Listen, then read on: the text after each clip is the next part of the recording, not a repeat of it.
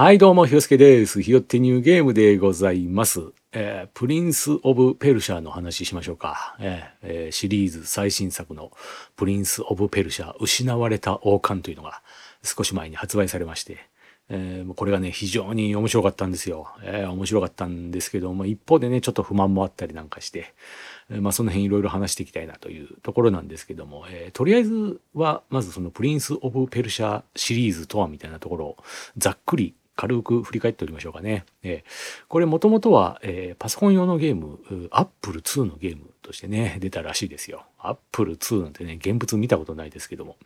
えーそのゲームとして出たみたいですね。で、これ、あの、空手家っていうゲームがありますけども、ファミコンでも出てるね、空手家っていうゲーム。あれを作った人が作ったゲームなんですね。同じ人が作ってて。で、この2つのゲーム、空手家とプリンス・オブ・ペルシャ、2つのゲームが共通した点がありましてね、まあまあ一つはサイドビューのアクションゲームですというところと、もう一つはやっぱり何といっても、このドット絵なんだけど、すごい滑らかに動くっていうところですね。なんかもう、ちょっと気持ち悪くもありみたいな。な、なんだこの滑らかさっていう、ちょっとね、気持ち悪さもある、気もかっこいい的な滑らかな動きをする。これがね、私結構好きなんですよ。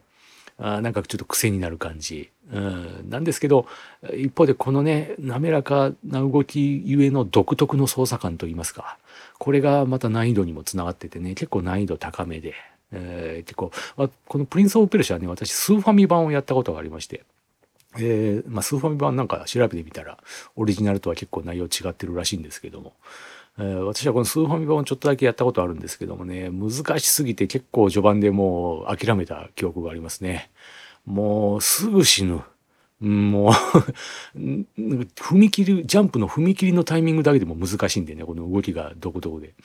もうすぐトゲの床刺さる。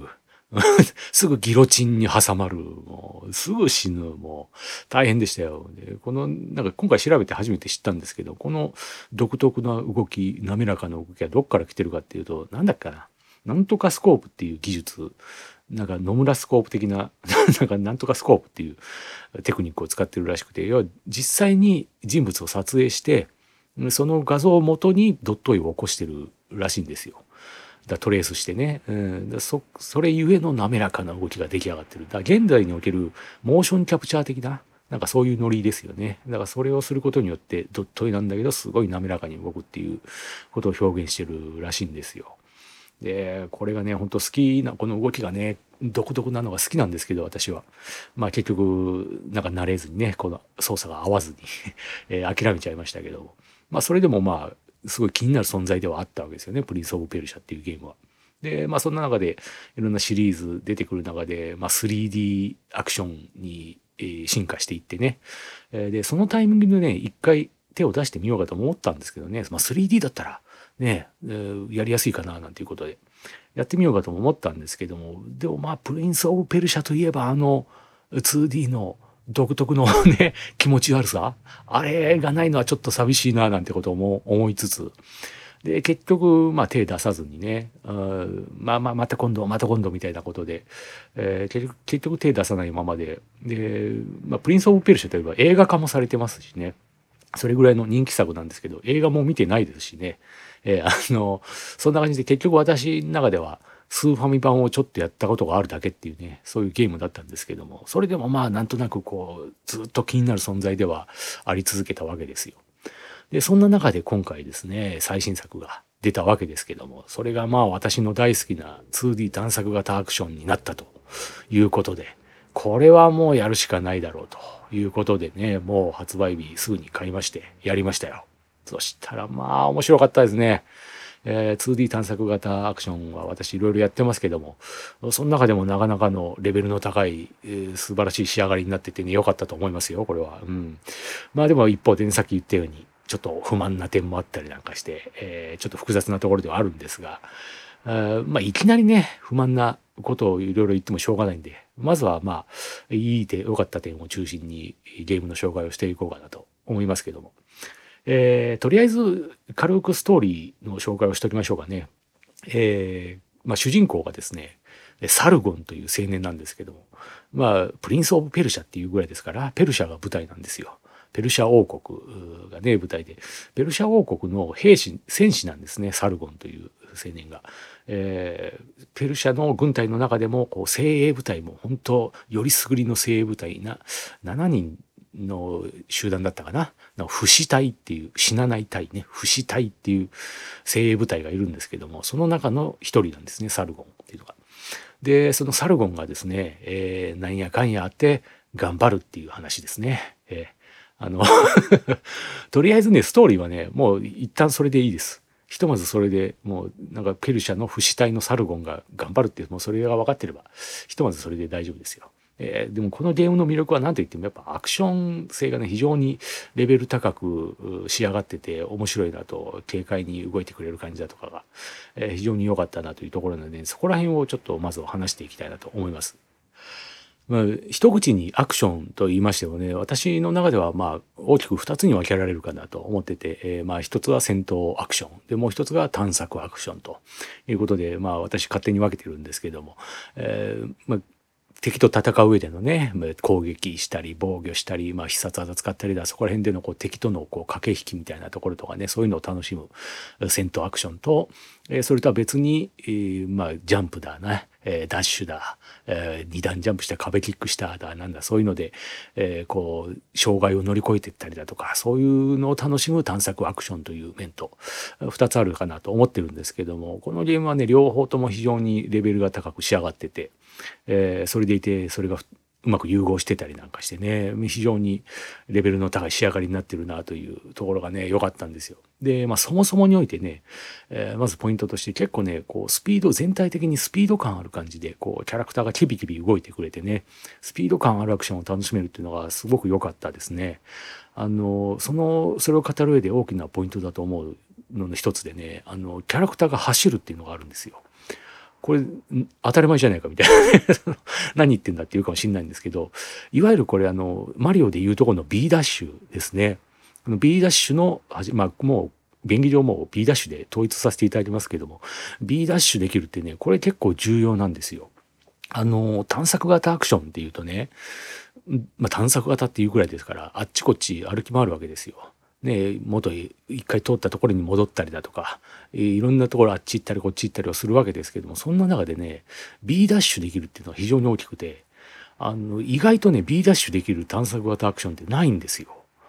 じゃあどうするかっていうとよくあるのがそのスライディングダッシュとかね要は回避行動ローリング回避だとかそういう行動をするとちょっと普通の速度より歩く速度より速く移動できるんでそれを繰り返すっていうねスライディングスライディングスライディングみたいな。ダッシュダッシュ。ローリングローリングみたいな。ひたすらボタン連打で繰り返すみたいな。ことこれあるあるだと思うんですけどそういうね謎の行動をキャラクターが取るっていう ことをねすることになるっていうのが割とよくあることかなという気がするんですけどこのゲームはまあ普通にもうスライディングダッシュっていうのがねスライディング回避っていうのがありますけどもそのまんまボタンを押しっぱなしにしてるとそのままダッシュで走ってくれるんで B ダッシュしてくれるんでこれがね結構大きいんですよ。これがあるだけでね結構助かりましたね。ああ、やるなと思いましたね。走れるのは嬉しいんです、これ。いろいろやってきましたけど、意外とないんでね、D ダッシュできるっていう探索型アクションって。これ嬉しかったですね。で、そんな感じでね、結構序盤からもうね、キャラクターが結構いろんなアクションができるパターンが多くて、えー、壁キックで上がっていくだとかね高いところに上がるだとかなんか棒を掴んでこう大車輪みたいな感じで、ね、鉄棒の大車輪みたいな感じで回ってちょっと遠くへジャンプするだとかなんかそんなことができたりだとかしてね結構戦闘面においても探索面においてもアクションの種類が豊富でねそれでいて全体的にスピード感あふれる感じで結構楽しいんですよ最初から楽しいですね。でまあもうちょっと詳しくいろいろ掘り下げていきたいなと思うんですけどもまずは戦闘アクションの面ですね、えー、あの主人公のサルゴンこれが持ってる武器が剣なんですけども二刀流なんですよ、えー、双剣って言った方がいいのかな？まあ剣2本持ってましてこの2本の剣で、えー、素早い攻撃で敵を翻弄していくと。これがねもう私好みでいいですね。かっこいいんですよ。で武器はねこれだけなんです。だからこういちいち武器切り替えるだとかねそういう操作も必要ないし。で攻撃ボタンも1個だけなんで、えー、なんか弱攻撃強攻撃を使い分けるだとかそういう必要もないし非常にシンプルでね分かりやすいです。でも、なんでコンボをね、つなぎ方だとかがいろいろパターンがあったりして、非常に戦略的にもいろんな攻撃が楽しめる戦闘が楽しめる作りになってますね。えー、だから単純にこうボタン連打でやるだけじゃなくて、えー、ボタン2回攻撃してから上を押しながらの攻撃で敵を打ち上げて、で空中で攻撃して、で空中でもう一回打ち上げ攻撃かましてからの最後叩きつけてだとかね、なんかいろんなパターンがね、楽しめるようになってるんですよ。で、普通の地上の攻撃でもね、スライディングで敵をすり抜けて振り向きざまの回し蹴りだとかね、敵スライディングの勢いのまんま手を地面についてこう足を蹴り上げて敵を打ち上げるだとかね。なんかいろんなパターンがね、こまごまあってね、そどうコンボにつなげるかだとかもあるし、結構戦闘ね、楽しいですよ。敵との駆け引きもあるしね、えー、受け流しっていう、えー、まあ、いわゆるゲーマー的に言ったらジャストガードっていう方が分かりやすいかな。タイミングよく敵の攻撃をガードすると、敵をひるませることができるだとかね、えー、そういうので駆け引きが面白かったりだとか。で、敵の攻撃にもね、ガードできるのとできないのがあるんで、そこら辺をうまく見極めていくだとか、えー、普通の攻撃の時はね、敵がひるむだけだけど、こう、敵の目が黄色く光った時の攻撃は、敵が油断してる時の攻撃なんで、これをジャストガード、受け流すことができると、フィニッシュブローみたいなのが叩き込めるんですよ。で、その時はもう演出がね、特別な演出がちょろっと入るっていう。まあ 2D 探索型とは言いつつ、モデルは 3D ですから、ね、それを活かして、こう、ぐっとカメラアングルが変わって、キャラクターがアップになったりだとかね、する演出が挟まれたりだとかして、これがまたかっこよかったりね。で、敵の目が赤く光った時の攻撃はガードできないんで、それはうまくこう、すり抜けたりしたりとかして、回避しないといけないみたいな。で、そういうのをうまく見極めつつ、ね、駆け引きしつつで、こう、いかに相手をに攻撃させずにこっちが一方的に攻撃するかみたいなところで、えー、敵を翻弄していくっていうのがね、面白いんです。ここら辺の駆け引きだとか、一方的にやる感じの気持ちよさだとか、そういうのがね、楽しめますね。で、そのアクションのね、またビジュアル面のかっこよさっていうのもね、大きくてね、モーションとかがね、かっこいいんですよ。えー、まあ、そのサルゴンっていうね、主人公が、もう筋肉隆々で、もうキャラ、キャラクター自体がもうかっこいいんですけど、結構ワイルドな感じのね、青年で、もうかっこいいんですけど、立ち姿だけでかっこいいですからね、サルゴンは。もう、例えば右向いてる時なんかは、当然顔は右向いてるんですけども、体が若干左向いてるんですよね。若干左前向いてる感じで、こう振り向く感じの立ち姿なんですよ。それによってこう、胸筋が、胸筋がこう強調される感じ 俺の筋肉を見ろみたいなね。なんか、そんな感じの立ち方をしてるんですけども、それがね、なんかちょっとなんか漫画的表現とでも言いましょうか。なんかそこら辺がね、ちょっとかっこいいんですよ。で、全体的にね、この、まあ、転倒とかね、こう、必殺技使う時もそうだし、さっきのこう、受け流しのね、フィニッシュブローを決める時なんかもそうですけど、そこら辺の演出もかっこいいしね、こう、ビジュアル面のかっこよさっていうのも大きいですね。で、ただ、必殺技に関してはね、あの、いくつか種類あるんですけど、あの、セーブポイントでしか、こう、常に設定できるのが2つなんですね。2つ装備しとけるんですよ、必殺技を。で、それを切り替えできるのがセーブポイントでしかできないんですけど、そうなるとね、あんまりこう、結局これとこれしか使わねえな、みたいなのになってきちゃって、なんかいろいろ必殺技いろいろあるのに、結局使わないっていうのがなんかもったいなかったですね。うん、そこはちょっと不満点かな。うん、なんかここ、必殺技ことにね、ちゃんと演出があってかっこいいだけに、えー、なんかいろいろ使ってみたかったなというところはありますかね。うんで、一方のね、この探索アクション、探索面もね、非常に、えよくできてね、面白かったんですよ。あの、ちょっとパズル的要素があったりしてね、えー、まあよく、この手のゲームでよくある二段ジャンプだとか空中ダッシュみたいなのがね、このゲームでもまあ、えー、進めていく、ゲームを進めていくうちにできるようになるわけですけども、そういうので、えー、二段ジャンプをしてからダッシュするのか、ダッシュしてから二段ジャンプの二段目を決めるのかとか、それでももう動きが違ってくるし、そういうのをうまく見極めながら、ここを乗り越えるためにはどういう動きでいけばいいのかっていうのをこうちょっとパズル的に考えつつみたいなところも面白いし、で、えー、例えば A 地点から B 地点まで行きたい。で、途中に障害があると。で、その途中の障害でトゲ床だとかね、トラップだとかの環境ダメージを食らっちゃうと、この A 地点に戻されちゃうんですよ。でそうなるとそこからやり直しになるんでもうこのうまいことの途中の障害をうまいことクリア全部いい感じでクリアしながらもビーチ点までたどり着いた時の達成感みたいなね気持ちよさみたいなのもあるしこれはね非常にやりごたえがあってね良かったですね。で後半の方へ行けば行くほどそれがもうちょっとパズル的になってきてちょっと複雑さもあったりしてそれを考える面白さっていうのもあるしてこれね面白かったですよ。えー、で、しかもそれが全体的にスピード感あふれる感じでね、こううまく決まった時の気持ちよさがね、パルクール的な、だから昔のジャッキー・チェンのね、全盛期を見てるかのような、こう、パンパーンとね、壁キックして、なんか上に高いとこ登ったりみたいなことをジャッキー・チェーンやるじゃないですか。あれを自分ができてる感じっていうかね、あの気持ちよさっていうのがあってね、良かったですね。えー、だから全体的に本当戦闘面においても、探索面においても、こう、操作その、基本の操作そのものはね、すごいシンプルなんですよ。なんだけど、その組み合わせによってね、こう、うまいこと、いろんなバリエーションが生まれてきてて、えー、それにいい感じの複雑さが加わって、これが達成感、できた時の達成感が気持ちいいみたいな作りになっててね、非常に良かったですね。で、まあこんな話をしてるとね、ちょっと自分には難しそうだなっていうことを思う人もいると思うんですけどね、もう一つの良かった点としてね、このゲーム難易度設定が結構細かく決めれるんですよ。そこがもね、非常に良かったですね。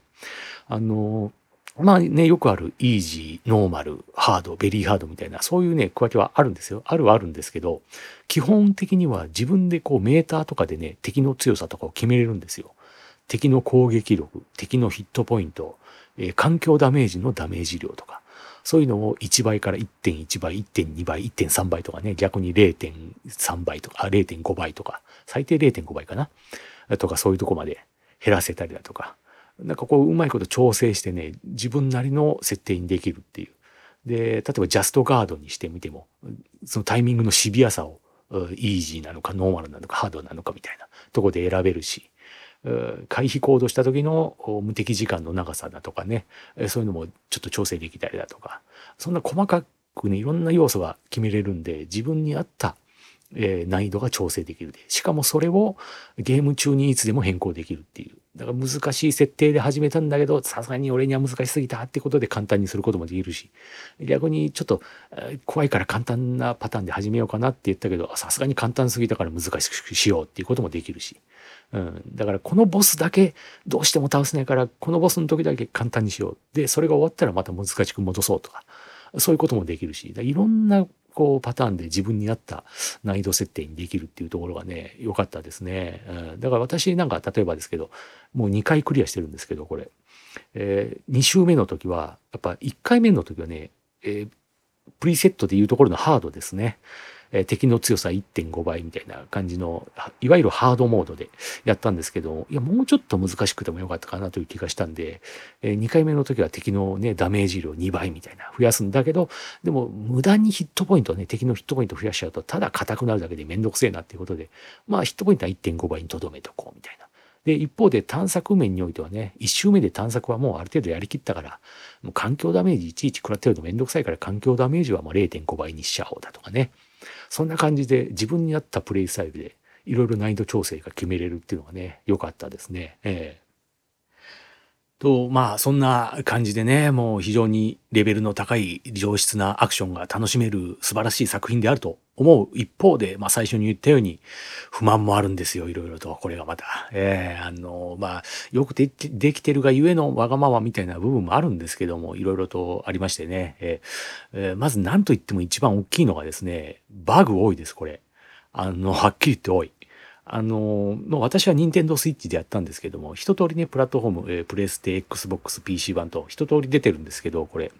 私はその中で任天堂スイッチ版をやりましたと。なんで他のプレステ版がどうかとか、そこら辺はわからないんですけども、少なくともスイッチ版、バグ多かったですね。えー、例えばですけど、まあ、クリア不可能になるようなバグは出てないんで、まあそれはいいんですけど、なんかいろいろ細々ありましたね。例えばですけど、あの、同じイベントが2度起きちゃうとかね。あの 同じムービーが2度流れちゃうみたいなね。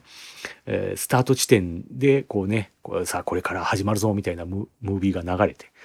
で、まあね、いろいろ冒険していく中で、こう、探索型だからいろいろ行くじゃないですか。で、まあ、たまにはスタート地点に戻ってみるかなんてことで、戻ってみると、もう一回ムービーが流れたみたいなね、ことが起きたりだとか、そんな感じで多分ね、フラグ管理的なことがね、うまくいってないんじゃないかなと思うんですけど、なんかこう、人物が立っててね、その人物に話しかけて、で、なんかこう、会話が起きて、で、会話終わりましたと、人物いなくなりましたと。で、また、なんかの機会にそこの場所に訪れたら、そいつがまた立ってたりするんですよ。でも話しかけられないっていうね、ただ立ってるだけみたいな。消えてるはずのものが消えてないだとかね。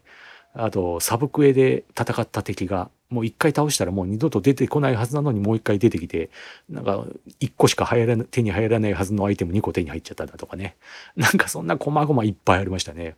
で、まあそこら辺はね、一通り全部まあしょうがないと目つぶったとしてもですね、一個どうしてもこれはさすがにっていうのは、あの、まあメインストーリー関係ないんですけど、サブクエでね、まあ収集アイテムがね、いろいろあるわけですよ。その収集アイテムの一つがね、私いろいろ探索していく中でどうしても見つけられなくて、で、どこにあんのかなって散々探したけどなくて、で、マップにね、いろいろ、え、広い、結構マップ広いんですけど、その中でもエリア分けがしてあってね、このエリアには、このアイテムがあと何個ありますみたいなのがね、見えたりするんですよ。まあ、そこ親切でいいなと思うんですけども、この明らかにこのエリアのね、中でアイテム1個だけ見つけ入れてないっていうのが表示されてる。で、そのエリアを徹底的に探す。でもないと。どう、で、おかしいなと思って、もうこれ無理だと。自分では無理だから、ちょっともうここだけ攻略サイト見ようと思って、もうその時点ではクリアもしてたしね、メインストーリーはクリアもしてたし、あとはその探索残すのみだったんで。で、そこだけちょっと攻略サイト見たんですよ。そうしたらね、もうここにあるよっていうのが、もう見つけて、あ、ここにあったんだ。あ、でもおかしいな、そこ行ったけどな、みたいな感じで行ってみたら、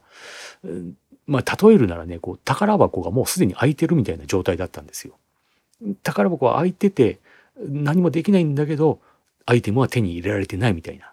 そんな状況になってたんですよ。で、それはもうどうやっても無理で、いやもう完全にバグなんですよ。開けてるはずの宝箱なのに、アイテムは手に入れてないっていう。それはもうどうにもなんなかったんで、それは、それのために私2回クリアしてますからね。2周目やって。で、達成率100%にするために。うん、そういうのはね、ちょっとね、いただけなかったですね。残念ですね。こう、面白いゲームだけにそういう変なバグがあると、ちょっと冷めちゃう部分もあるんでね、残念だなという。で、その、2回、2周目やるっていうのもね、あの、ちょっと残念要素の一つでね、あの、まあ、この手のゲームだとよくあるのが、まあ、クリアデータ引き継ぎでニューゲームプラスみたいな感じでね、2周目要素があったりだとか、することありますけども、このゲームはね、それがまあないんですよ。で、まあいいんですよ、別に。それはそれでね。えー、いいんですけど、あの、序盤にね、すごい結構がっつりしたチュートリアルパートがあるんです。このゲーム最初に導入部分で。で、そこはもう完全に本編と分離したチュートリアルパートになってて、そこスキップできないのめんどくさいんですよ。もうね、そこをがっつりやらされるっていうね、2回目やろうとしたら。もうこれめんどくせえなっていうね。そこはまあちょっとある種わがままでもあるんですけど、単純な。でもね、なんだろう、そう、チュートリアルパートを用意して、このストーリーの導入的なところ、ストーリーを結構ね、がっつりちゃんと描いてるにもかかわらず、ストーリー面においてはね、ちょっと弱いかなという部分もあったりして、で、要はさっき言ったね、達成率100%にするって言いましたけども、まあこのゲームもね、そのセーブデータのところに何パーセントっていう表示があって、いわゆる達成率みたいなのがあるんですけども、よくあるパターンだと、この手のゲームでよくあるパターンだと、達成率100%にすると、新エンディングが見れますよだとかね。あとは、100%にすると、新たな隠しアイテムを手に入れることができますよだとか。そういうのがよくあるパターンなんですよ。で、そのためにやっぱ頑張るわけですよね。なんですけど、このゲームはね、私100%にしましたけど、特に何もなかったですね。えー、あの 100%にしましたっていう、それだけ。で、しかもその100%にするための方法としてね、アイテム集めるだけだけじゃなくて、その、アクセサリーとかの強化ができるんですけど、強化も全部一通り強化して初めて100%になるんですよ。だから、強化したところでみたいなアイテムも正直あるんで、なんかこう、100%にするのがただの作業みたいな感じでね、なんか、うんすっきりしなかったですね。まあ100%にしたぞっていう達成感はあるんだけども、なんかちょっと虚しかったかな、みたいな。そこはね、えー、ちょっと残念だったかなというところではありますかね。まあ、面白かったんでね、ゲーム自体が面白かったんで、ちょっとそこら辺はわがまま、単なるわがままではあるんですけども。まあ、まあせっかくならなんかちょっと、アイテム一つくれるだけでも違うんだけどな、みたいなね。そこはちょっと残念だったかな。うん。で、その収集アイテムっていうのもね、まあいろいろあるんですけども、収集アイテムは収集アイテムでね、これ、なんだこれっていうようなね、そのアイテムがね、結構ね、そんそうなんですよ。あの、だから何なんだみたいなね、収集アイテムなんですよ。あの、まあなんかこう、ある種ね、その物語を補足する内容でもあったりはするんでだけど、でも別にこれを集めたところでみたいな、なんかね、そんな感じもあったりしてね。だからそのアクションゲームとしてね、非常によくできてるがゆえの、なんかせっかくならもうちょっとこういろいろ欲しかったなみたいなそういうわがまま的不満は出てきちゃいますね。うん。あと、あ、そうだ。あとね、あの、まあ、さっきね、難易度調整が細かくできるのが非常にいいという話をしましたけれども、そこもね、また一長一短なところがあって、あの、まあ、よくあるゲームだと、イージー、ノーマル、ハードみたいな、ね、それを選ぶじゃないですか。でもこのゲームじゃそうじゃないわけですよ。一応プリセットはあるもののね、えー、イージー、ノーマルに当たるようなプリセットはあるものの、基本的には自分でいろいろメーターだ、だんだ、数値決めて難易度調整すると。それによる弊害っていうのもあって、あの、イージー、ノーマルとかでも決められちゃう場合はですね、敵の、それによって敵の攻撃パターンが変わったりっていうこともありえるんですよ。ね、ノーマルの時はこういうボスがね、こういう攻撃してしかしてこないんだけど、ハードとかベリーハードになると新たな攻撃を繰り出してくるみたいなね、そういう演出も可能なわけですけども、このゲームの場合はそそうじゃないから、ね、メーターで敵の攻撃力だとかヒットポイントだとかを決めるっていう、そういう難易度調整なんで、基本イージーのセットだろうが、ノーマルのセットだろうが、ハードのセットだろうが、敵のパターンというかは一緒なんですよ、全部。だから、ある種単調ではあるんですよね。こっちでノーマルでやった後ハードでやっても敵のそのね硬さが違うだけでやってること同じみたいなそこの単調さはありますかね。だからだ基本全部わがままではあるんですけどね そのよくできてるがゆえのプレイヤー側のわがままみたいなところではあるんですけどもでよく出てるがゆえにいろいろ不満は出ちゃうなというなんかこうねむずがゆいと言いますか帯に短いたすきに流し的な、なんかこうね、難しいなというところが、まあ十分楽しんだんでね、いいんですけども、楽しんだがゆえの、もっと、もっとくれよもっとくれよって思っちゃう。このね、わがままさがね、出てきてしまうなという、そういうゲームですね。うん。まあ、そんな感じでね、なんかちょっとスッキリしない部分も出てきてしまう面もありつつも、えまあアクションゲームとしては非常に質の高いね、ものに仕上がってるなと思うんでね、お勧めできるかなというところですけども、あの、ストーリーもね、面白かったですよ。えあの、あ、そうだ。あ、最後、で、違う違う、ちょっと最後ね、最、ちょっとだけラスボスに関するネタバレの話しようかな。えなんで、もう、一旦ここで締めましょうか。もう、えー、ということで、えー、ネタバレ聞きたくないという人はもうここで終わって大丈夫なんで、えー、最後ちょっとだけ話しますけども、最後までお聞きいただきありがとうございましたということで一旦締めといて。あの、ここからネタバレの話になりますけど、あの、一応ね、もうネタバレなんでクリアした人向けに話しますけど、ラスボスのさ、あの、倒す、最後本当とどめ刺すシーン。で、ね、こう、うわー、うわーみたいな、負けるかみたいな感じで行くところに、こう、サルゴンが、こうね、新たな力を手に入れて、もう反撃して、とどのめの一撃を食らわすじゃないですか。で、あの最後の瞬間に、こう、敵、ラスボスなんだっけ、名前忘れちゃったけど、あいつが、こう、あみたいな顔するじゃないですか。あの、しまったみたいな。やら、俺やられるみたいな顔をするアップ顔がアップになるシーンあるじゃないですか。あの、目まん丸くなっちゃってるやつ。あの顔ちょっと顔芸ひどくないですか？あれ、あれだけちょっとコミカルすぎるなと思って。あれはちょっとコミカルすぎていらないんじゃないかなと思いましたけどね、私。さすがに、ちょっと間抜けすぎる顔だなと思って、目まん丸くなっちゃってね。あれはちょっとなくてよかったんじゃない？もうちょっと別の表情があったんじゃないかなと。もうちょっとシリアスめな表情でよかったんじゃないかなと思いますけどね。うんあれ、でもあれに対してこうサルゴンがね、とどめの一撃で、こうぶん殴って倒すっていうね、最後。バカーンみたいな。ぶん殴って倒すって、あれは良かったですね。なんか気持ちよかったですね。そう、そんなシンプルなんだ、みたいなね。なんかこう、親が子供叱りつけるみたいな感じの、こう、バコーンみたいなね。あれはなかなか好きでしたね、私ね。なんですけど、あの表情、一瞬の表情だけは、あちゃーみたいな。やってもたーみたいな顔するじゃないですか。あれだけちょっと入れなかったかなという気がしますけどね。うん、まあ、そんな感じで、えー、今回は、えー、プリンス・オブ・ペルシャ、失われた王冠の話でございました。ということで、最後までお聴きいただきありがとうございました。おしまいです。じゃあねー。